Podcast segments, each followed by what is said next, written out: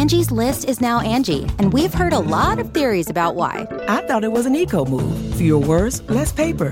No, it was so you could say it faster. No, it's to be more iconic. Must be a tech thing. But those aren't quite right. It's because now you can compare upfront prices, book a service instantly, and even get your project handled from start to finish. Sounds easy. It is, and it makes us so much more than just a list. Get started at Angie.com. That's A N G I, or download the app today.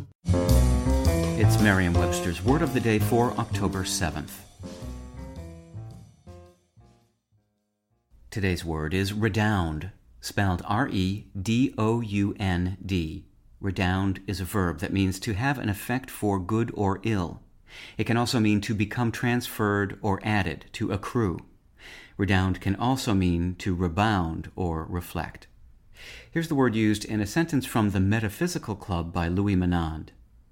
General George B. McClellan was an admirer principally of George B. McClellan, and although he was an excellent organizer and motivator of troops, he was reluctant to send his men into engagements where he could not be certain that the outcome would redound to the glory of their commander.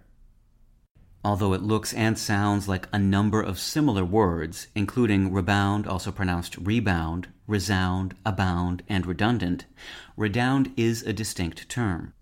It developed from the Middle French word redunder, which in turn came from the Latin word redundare, meaning to overflow.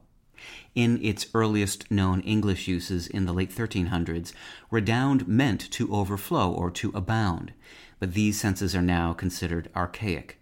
In current use, redound is often followed by to, and the effect can be positive or negative, as in this sentence from Joseph Heller's tragicomic novel God Knows.